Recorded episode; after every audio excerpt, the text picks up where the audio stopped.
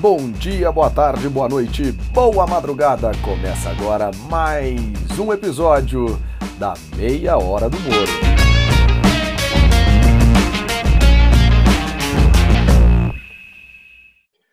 Começando agora mais uma meia hora do Moro em parceria com Directa Consultoria Especial Covid-19. O site da Directa é o consultoriadirecta.com.br. Você também encontra informações sobre a Directa no LinkedIn. Essa meia hora do Moro em parceria com a Directa Consultoria também um, oferecimento de Travessia Estratégia e um oferecimento de Creative Coworking, Creative Space Coworking é, o melhor lugar para você trabalhar quando acabar a pandemia, ali perto da região da Paulista. Estamos mais uma vez com Walter Orsatti. Walter, muito bem-vindo a mais uma meia hora do Moro em parceria com Directa Consultoria. Olá, João. Olá, ouvintes. Tudo bom, minha gente? Já falando sobre o Creative Space Cowork, ele reabre a partir desta segunda-feira, já com a flexibilização da pandemia em São Paulo. Gustavo vai poder receber a todos para para aquele espaço de coworking esperto e legal ali na região da Paulista. Muito bem, João, vamos lá. E se você, e se você, aliás, a gente já tratou com o Gustavo também, se você for lá fazer, registrar, fazer o seu plano, avisa que você escutou na meia hora do Moro, é, para a gente poder saber aí se não acontece um brinde especial que a gente está verificando com ele, mas tem que avisar que escutou aqui na meia hora do Moro. E hoje, Walter, sobre o que falaremos neste especial Covid-19? Vamos lá, especial Covid-19, em parceria Meia Hora do Moro e Directa Consultoria. Hoje teremos a entrevista com o médico, doutor médico Roberto Naon, também a coluna, a famosa coluna de Bruno Soler, e hoje teremos o especial internacional sobre a Espanha, especialmente Barcelona, com Luiz. É, a gente tem aí informações de países é, europeus, né? A gente já tinha falado um pouquinho em, outras ocasiões da Nova Zelândia e dos Estados Unidos. Hoje a gente vai é, falar um pouquinho é, da Espanha, em especial de Barcelona.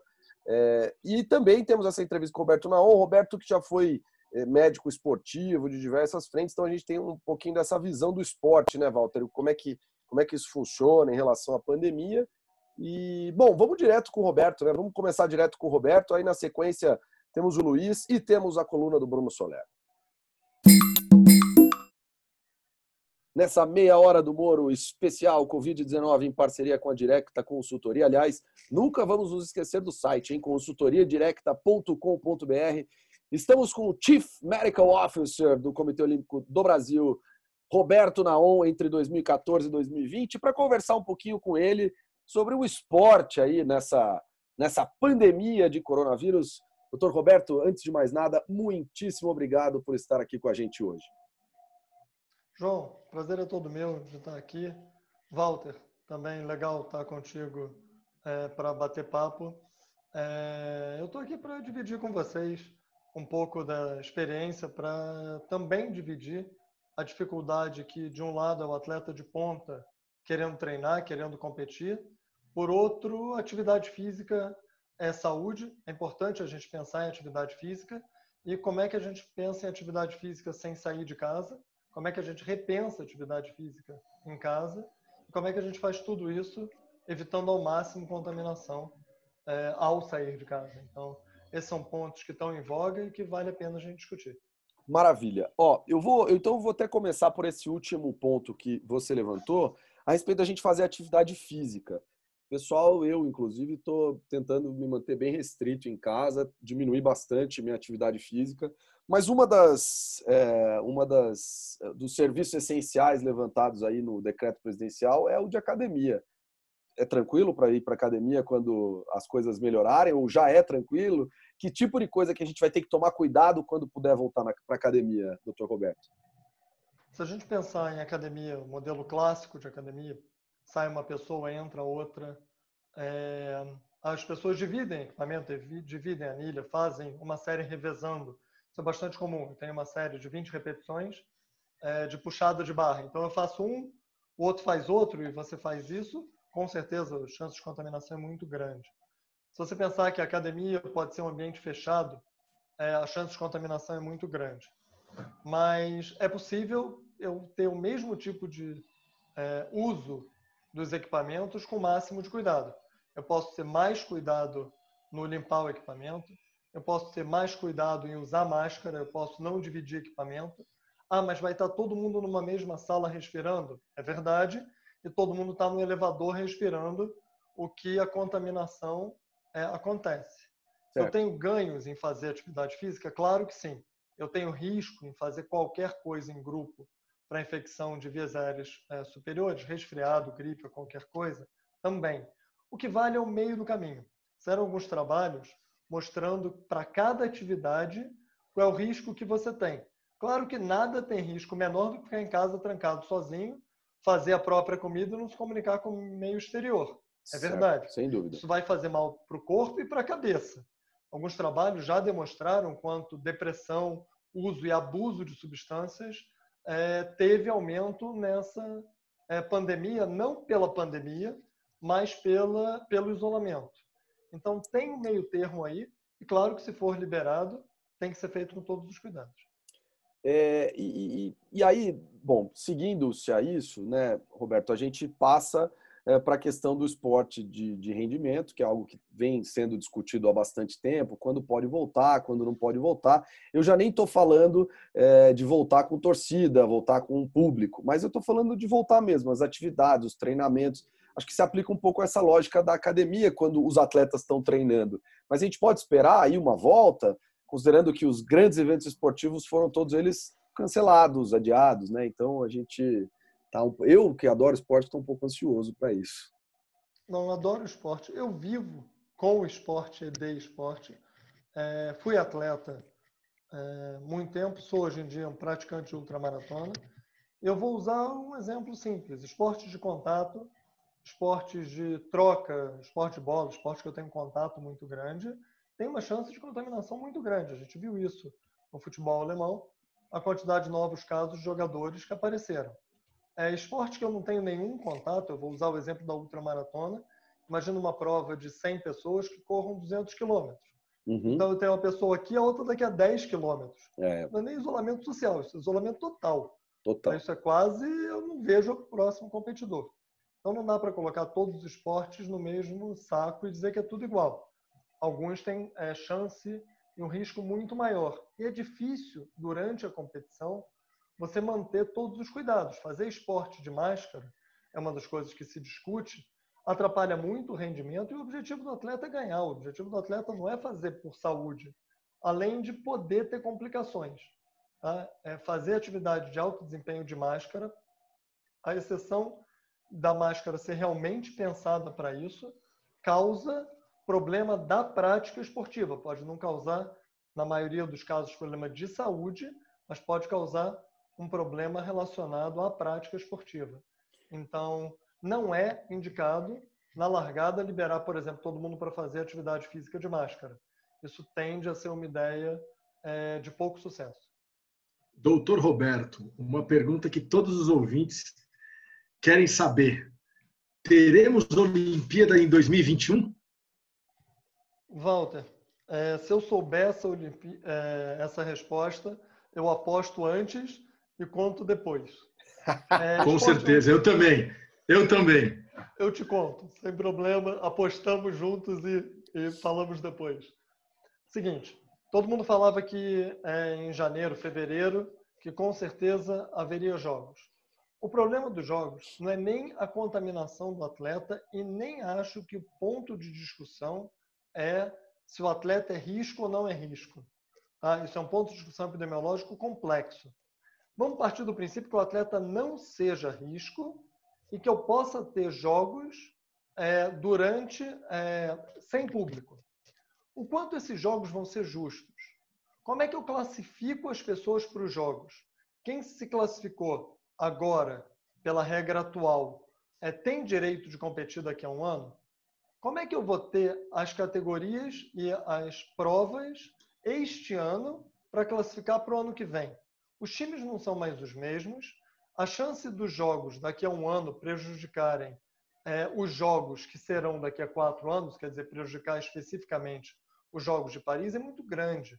Então, a decisão de adiar jogos não é só pela competitividade de, dois, de N atletas. Se eu ponho N atletas na largada, digo sai, todo mundo corre, quem chegou ganha, eu faço isso de um monte de competição, é, ainda assim são jogos. Mas isso são jogos realmente justos pela classificação, pelos próximos jogos?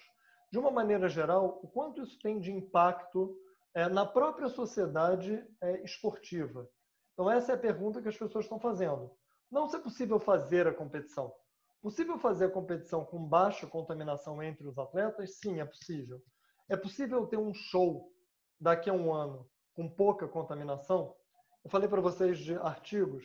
Talvez o mais relevante é, foi um artigo regional é, feito para os Estados Unidos, mas que calculou o risco de um indivíduo contaminar a si ou ao outro é, em eventos isolados. Então, desde um jantar em casa com dois casais até um show. E o maior, o maior risco, obviamente, é num show. Tá? E a gente está falando de um show, um show de música, um esporte, é tudo show. Você é colocou show. alguém para fazer alguma coisa e é um show, seja lá qual seja o espetáculo. Então, é, não tinha exatamente a questão de espetáculo e esporte, mas a analogia é exatamente a mesma coisa. Inclusive, estádios são usados para a mesma coisa. Então, do ponto de vista da pessoa que calculou, provavelmente é análogo. Se não é igual, é pelo menos análogo. É mesmo que isso seja feito sem é, público, e vamos lembrar que o que paga a conta é broadcast. Tá? Mesmo assim, é justo para o esporte em si? Essa é a pergunta. Por outro lado, suspender não paga conta. Se não paga conta, alguém tem que pagar. É seis anos de um comitê organizador. E aí você diz para todo mundo, então, não vamos mais fazer? Melou tudo? Então, tem outras pressões em cima disso.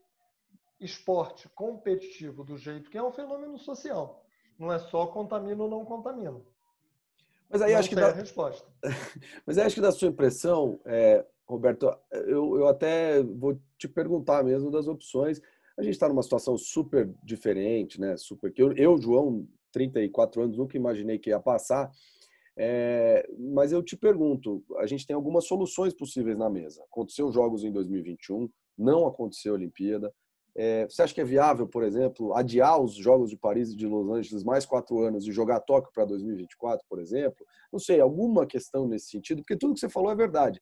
É injusto para a classificação, é injusto para o esporte em si, provavelmente não vai ter público, é, é injusto para os atletas em geral, porque uns estão em alguns países que podem treinar, podem fazer uma série de coisas, outros não. É, qualquer atleta brasileiro hoje, por exemplo, está em desvantagem clara e evidente com o atleta chinês. Então, e aí? Tem alguma. Você vê alguma saída para isso ou é melhor cancelar mesmo e boa? João, eu não tinha pensado. Você, você deu uma ideia que seria interessante, é, talvez no mundo utópico, mas é legal pensar fora da caixinha. Talvez o mais justo fosse isso mesmo. A gente não tem os jogos definidos depois é, dos Estados Unidos. Então, passar tudo mais um para frente e, ok, a gente pensa depois, isso não atrapalharia, não é que não atrapalharia nada, o mundo, Deus sabe o que há de acontecer, mas isso seria mais coerente com a própria história dos jogos. Durante guerras, não foi adiado um ano. Foi pensado, ok, tudo, todo aquele período que teriam jogos não teve, qual será o próximo, e aí foi se pensado o próximo. Eu não estou dizendo que uma guerra mundial é igual a uma pandemia, mas guarda uma certa analogia. E seria um desenho curioso para se pensar. O outro seria, óbvio. Desculpa. Não, por favor. É, seria, não, seria curioso, mas aqui eu faço também, aqui eu deixo meu comentário, mas aí com a BIOS, por exemplo, que não teria mais quatro anos para para ficar competitiva no nível, para ser competitiva no, nível que ela é, e aí eu, é só um dos exemplos, né, que que eu trago aqui, muito provavelmente ela não competiria daqui em, do, em 2024. Então também passa a não ser tão justo com, com, toda, com todos os atletas. Não é justo. Não tem nenhum sistema que seja justo. E essa é a parte interessante, porque lembra quando eu falei que eu não tenho essa resposta? Não acho que não existe, não acho que exista nenhuma forma de, de se pensar, nem a mais purista das pessoas. Imagina que exista uma pessoa, mais uma vez utópica, que é a mais a favor do esporte pelo esporte e só pelo que deveria ser. Se essa pessoa pensasse numa solução ideal, ela ainda excluiria ou países onde o recurso de saúde não conseguiu resolver, ou países onde o sistema político foi ou demasiadamente liberal ou demasiadamente restritivo e acabou a igualdade competitiva. Então, se você põe para perto, com certeza tem uma influência maior de outras variáveis, o que é muito, muito ruim. A gente está falando do Brasil versus a China, mas imagina na África. Imagina em países que a pandemia ainda não chegou de forma maciça. Você tem Sem países dúvida. que têm características, por exemplo, como o interior do Brasil. A gente fala do Brasil, mas é, o Brasil como um todo não seria justo, mas a grande maioria dos atletas está no eixo Rio-São Paulo, cidades, e estão fora do Brasil. Então, para os atletas de ponta, a gente está falando de 1% de ponta para 1% da população esportiva, para no máximo 10% da população fisicamente ativa, então é nada por cento. Tá? Você está falando de 2, 2 mil pessoas em 200 milhões de habitantes. Essas 2 mil pessoas moram em grandes cidades. Essas 2 mil pessoas não vão sofrer pandemia até setembro, tá pegando é, o pior cenário possível. É, mas eu estou falando de países. Países da África vão viver pandemia até setembro. Tá? Sim. Eu vou ter e... problemas incríveis de competição, é, ainda influenciando de novo, não jogos. Não cabe a gente achar que a diferença é nos jogos. Quando a Europa abrir o primeiro evento pré-olímpico para completar o cenário, o não sei o que que estão, ainda vai não estar vai. em pandemia. Não, e, e, o, e, o, país europeu, se for na Itália, não vai deixar o cara do Kikistão ou do Brasil jogar é. o campeonato, lutar no Grand Slam de judô, enfim. É.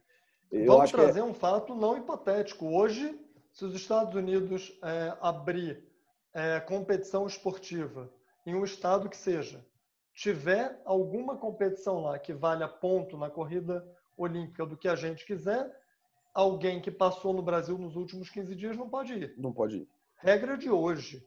Tá é. certo, errado, talvez é outra história. Isso é regra corrente. Sim, é, é, é verdade. Eu, mas enfim, fica aí a, a, ideia para você passar para os seus para as pessoas que você conhece. Às vezes a gente pode, quem sabe, levar adiante isso, Roberto. É, e agora eu queria perguntar a você, né, médico, eu queria perguntar um pouquinho mais de uma questão geral, de, de pandemia mesmo. Aqui a gente está fazendo esse podcast especial para isso.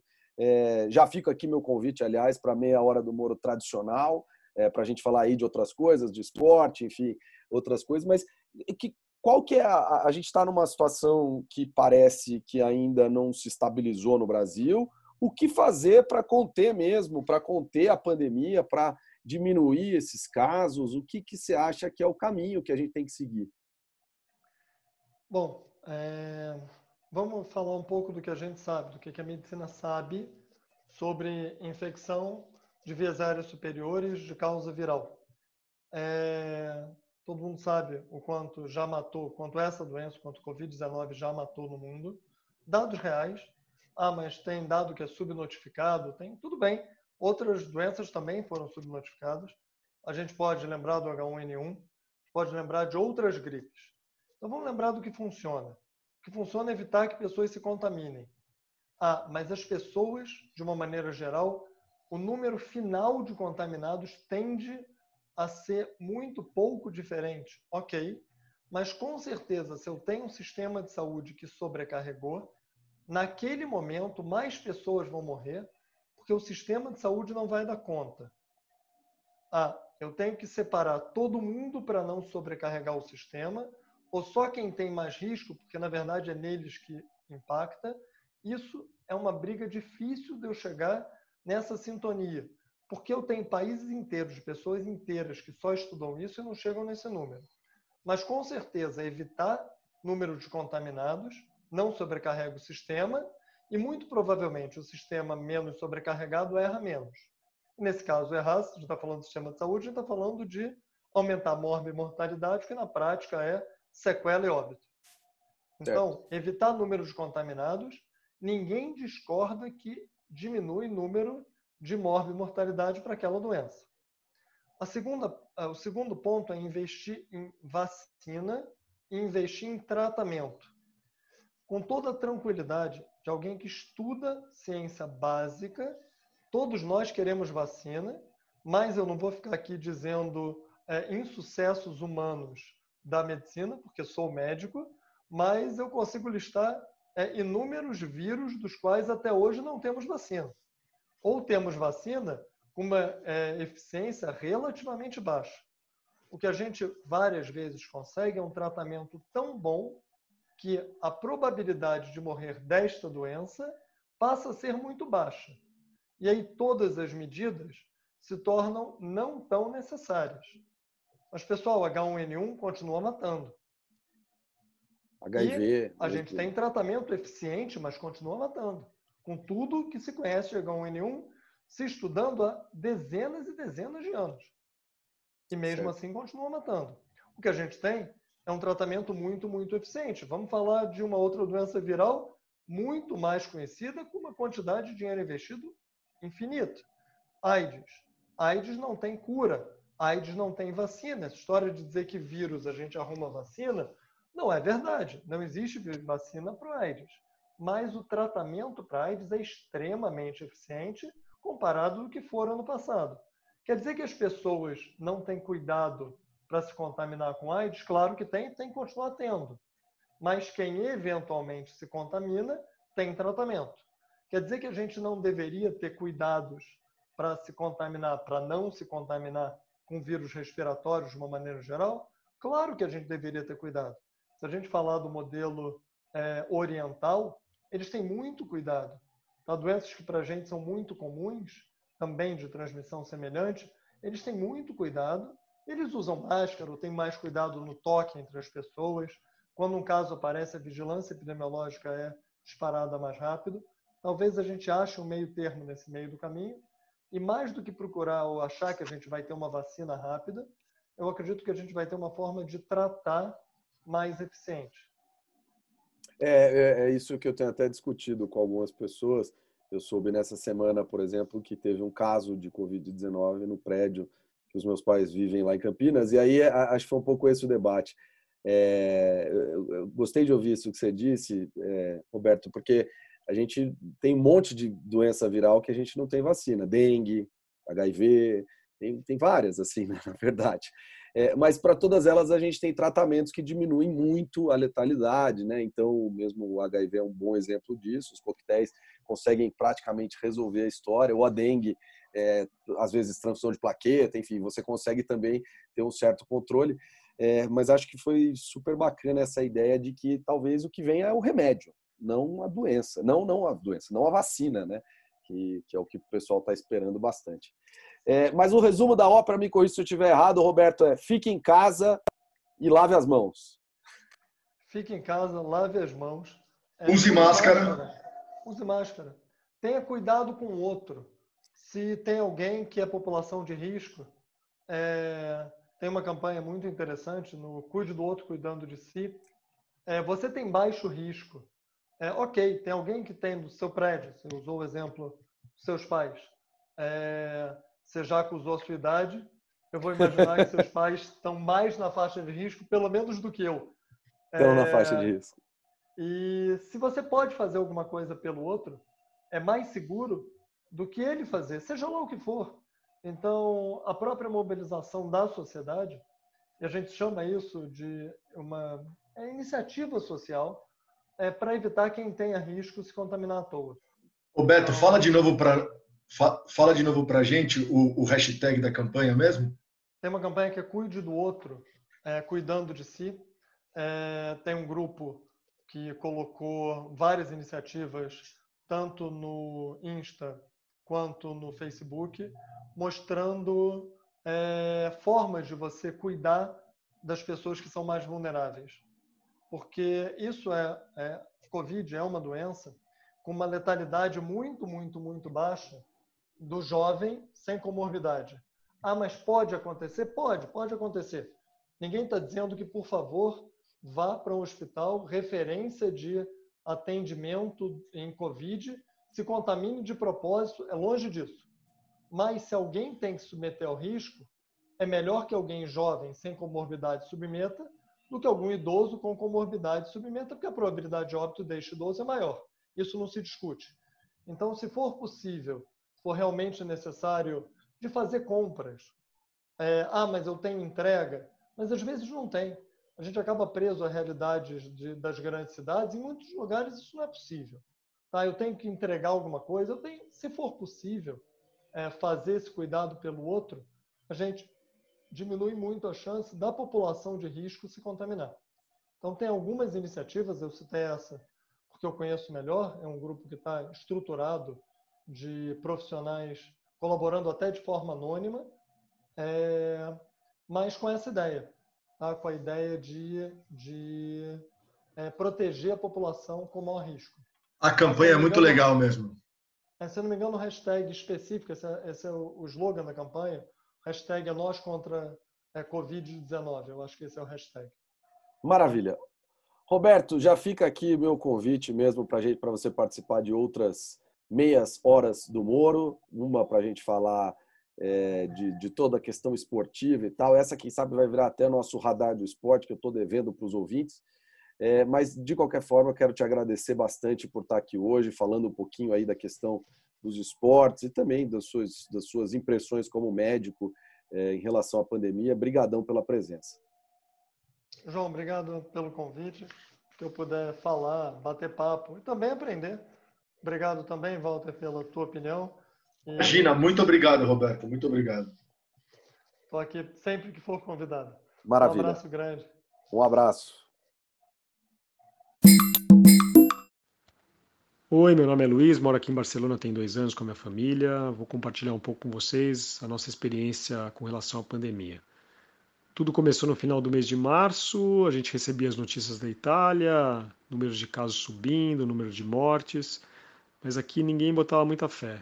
Não tinha muita gente de máscara, via um ou outro chinês de máscara, tem bastante chinês aqui em Barcelona, mas ninguém acreditava que a pandemia poderia chegar com tanta força aqui aconteceu que de uma hora para outra, de um dia para o outro, tudo mudou, foi decretado lockdown, minha filha já não ia mais para a escola, minha esposa que dá aula particular, todas as aulas canceladas, eventos cancelados.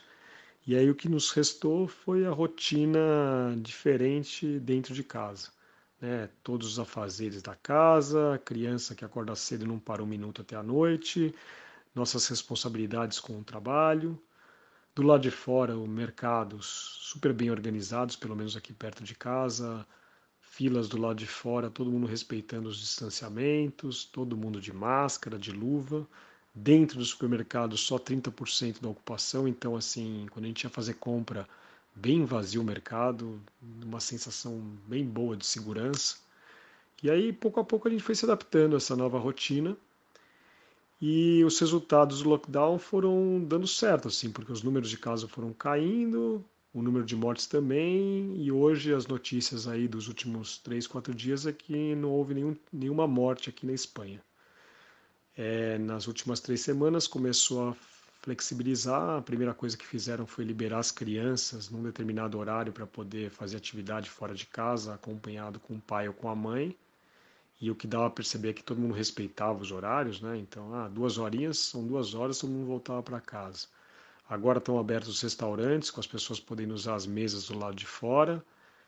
E aos poucos as coisas estão se abrindo, é, todo mundo muito confiante, todo mundo de máscara na rua, muita alegria né, por poder voltar esse movimento social, muita alegria também porque agora é primavera, o calor está chegando, o verão aí. Então, é, um sentimento de confiança, um sentimento de que as coisas realmente vão melhorar. E, e eu, eu senti mesmo um comprometimento assim de todos, né, de esse respeito pelo próximo, independente de ter medo ou não do vírus, todo mundo usando máscara, todo mundo fazendo o que deve ser feito em prol coletivo.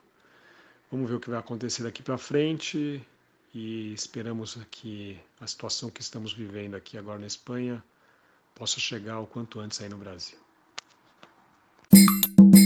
Fala pessoal ligado na meia hora do Moro, aqui Bruno Soler falando um pouquinho sobre a política brasileira. É, a política brasileira que toda semana nos reserva capítulos interessantes, né? Essa semana a gente teve idas e vindas nas indicações do Centrão, é, algumas indicações aí que foram, é, inclusive, é, bastante apedrejadas pela mídia, né?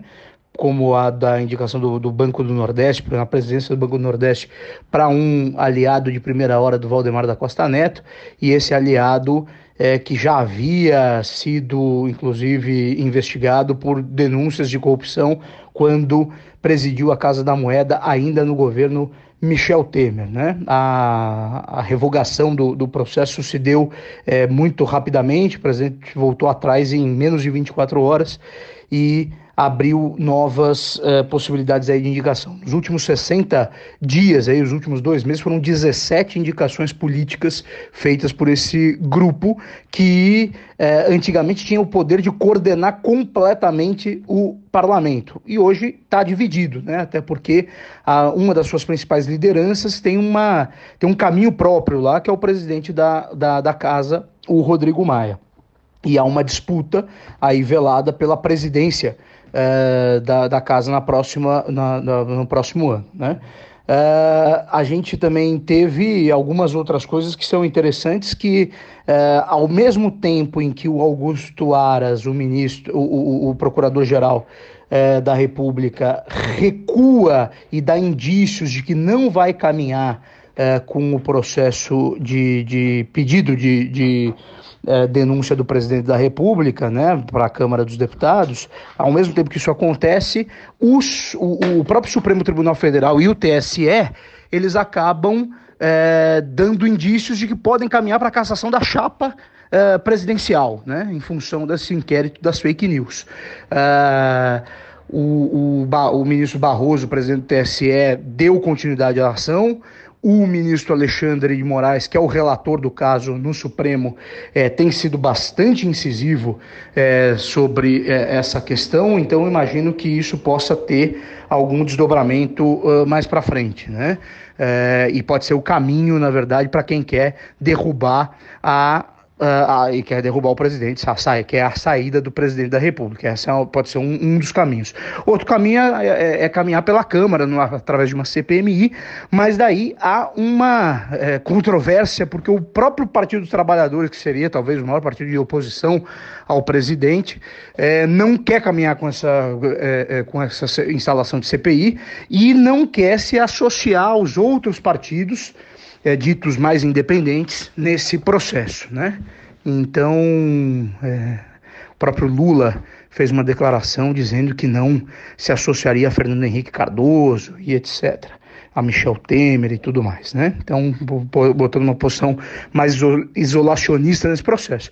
E que é natural do ponto de vista eleitoral, porque a partir do momento que se mistura o PT com os partidos de centro, pode ser que o PT perca a hegemonia é, eleitoral da oposição, né? E isso assusta o presidente, o ex-presidente Lula e tudo mais. Então a semana teve bastante desdobramentos aí, o cara a, a gente tem atingido os, o pico, né, da, talvez, da, da doença. Cada dia que passa parece que é, é a gente chega nesse pico, mas é, é, é, tá, tá, tá numa expectativa de que essas próximas semanas aqui a gente atinja de fato é, o, o, final e a curva comece a descer, né? É, o Brasil ocupa agora a terceira posição é, entre os países que mais é, é, têm casos de coronavírus e mais mortes de coronavírus no mundo.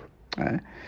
Um momento triste, um momento que há um empobrecimento da sociedade e mais ainda triste são alguns movimentos do governo federal, é, como por exemplo a redução dos auxílios é, do Bolsa Família no Nordeste brasileiro nesse momento em que a pandemia é, parece estar no seu mais alto grau de contágio. É isso aí, um abraço para vocês, até semana que vem. Vamos agora terminando aqui mais uma meia hora do Moro especial é, Covid-19 em parceria com a Directa Consultoria. E é isso, né, Walter? O Bruno comenta com a gente aí um pouco da, de quão perdido o governo está, buscando algumas alternativas. É, o governo enfrenta uma situação política muito grave, ao mesmo tempo que enfrenta uma pandemia que a cada dia cresce, a cada dia aumenta o número de mortes, inclusive até tentando esconder um pouquinho, o governo tem tentado esconder um pouquinho essas, esses dados, né? O que, o que só complica a vida, porque quanto mais dados, melhor para poder enfrentar a pandemia. É isso, João. O governo está parecendo cego em tiroteio. Impressionante. Mas é isso. Vamos encerrando por aqui. Você Sim. queria falar alguma coisa, João? Desculpa. Imagina, semana que vem tem mais meia hora do Moro especial Covid-19 em parceria com a Direto Consultoria. Estamos aí sempre no LinkedIn, no, no Spotify. Acesse consultoriadireta.com.br. Lembrando do nosso oferecimento Creative Space Coworking, Travessia Estratégia. E se você estiver ali também na região da Vila Olímpia, pode pedir uma bela refeição saudável no nosso restaurante Fresh Co. Lembrando que o nosso, nossas vinhetas são por Tiago Matos, nosso projeto gráfico é, do site, especialmente de Marina Tebexrene, e diversas das nossas imagens, logos e afins são por Fabiana Carlos. Walter, nos vemos semana que vem. Um grande abraço. Maravilha, João. Obrigado, obrigado, Roberto, obrigado, Luiz e obrigado, Bruno. Grande abraço.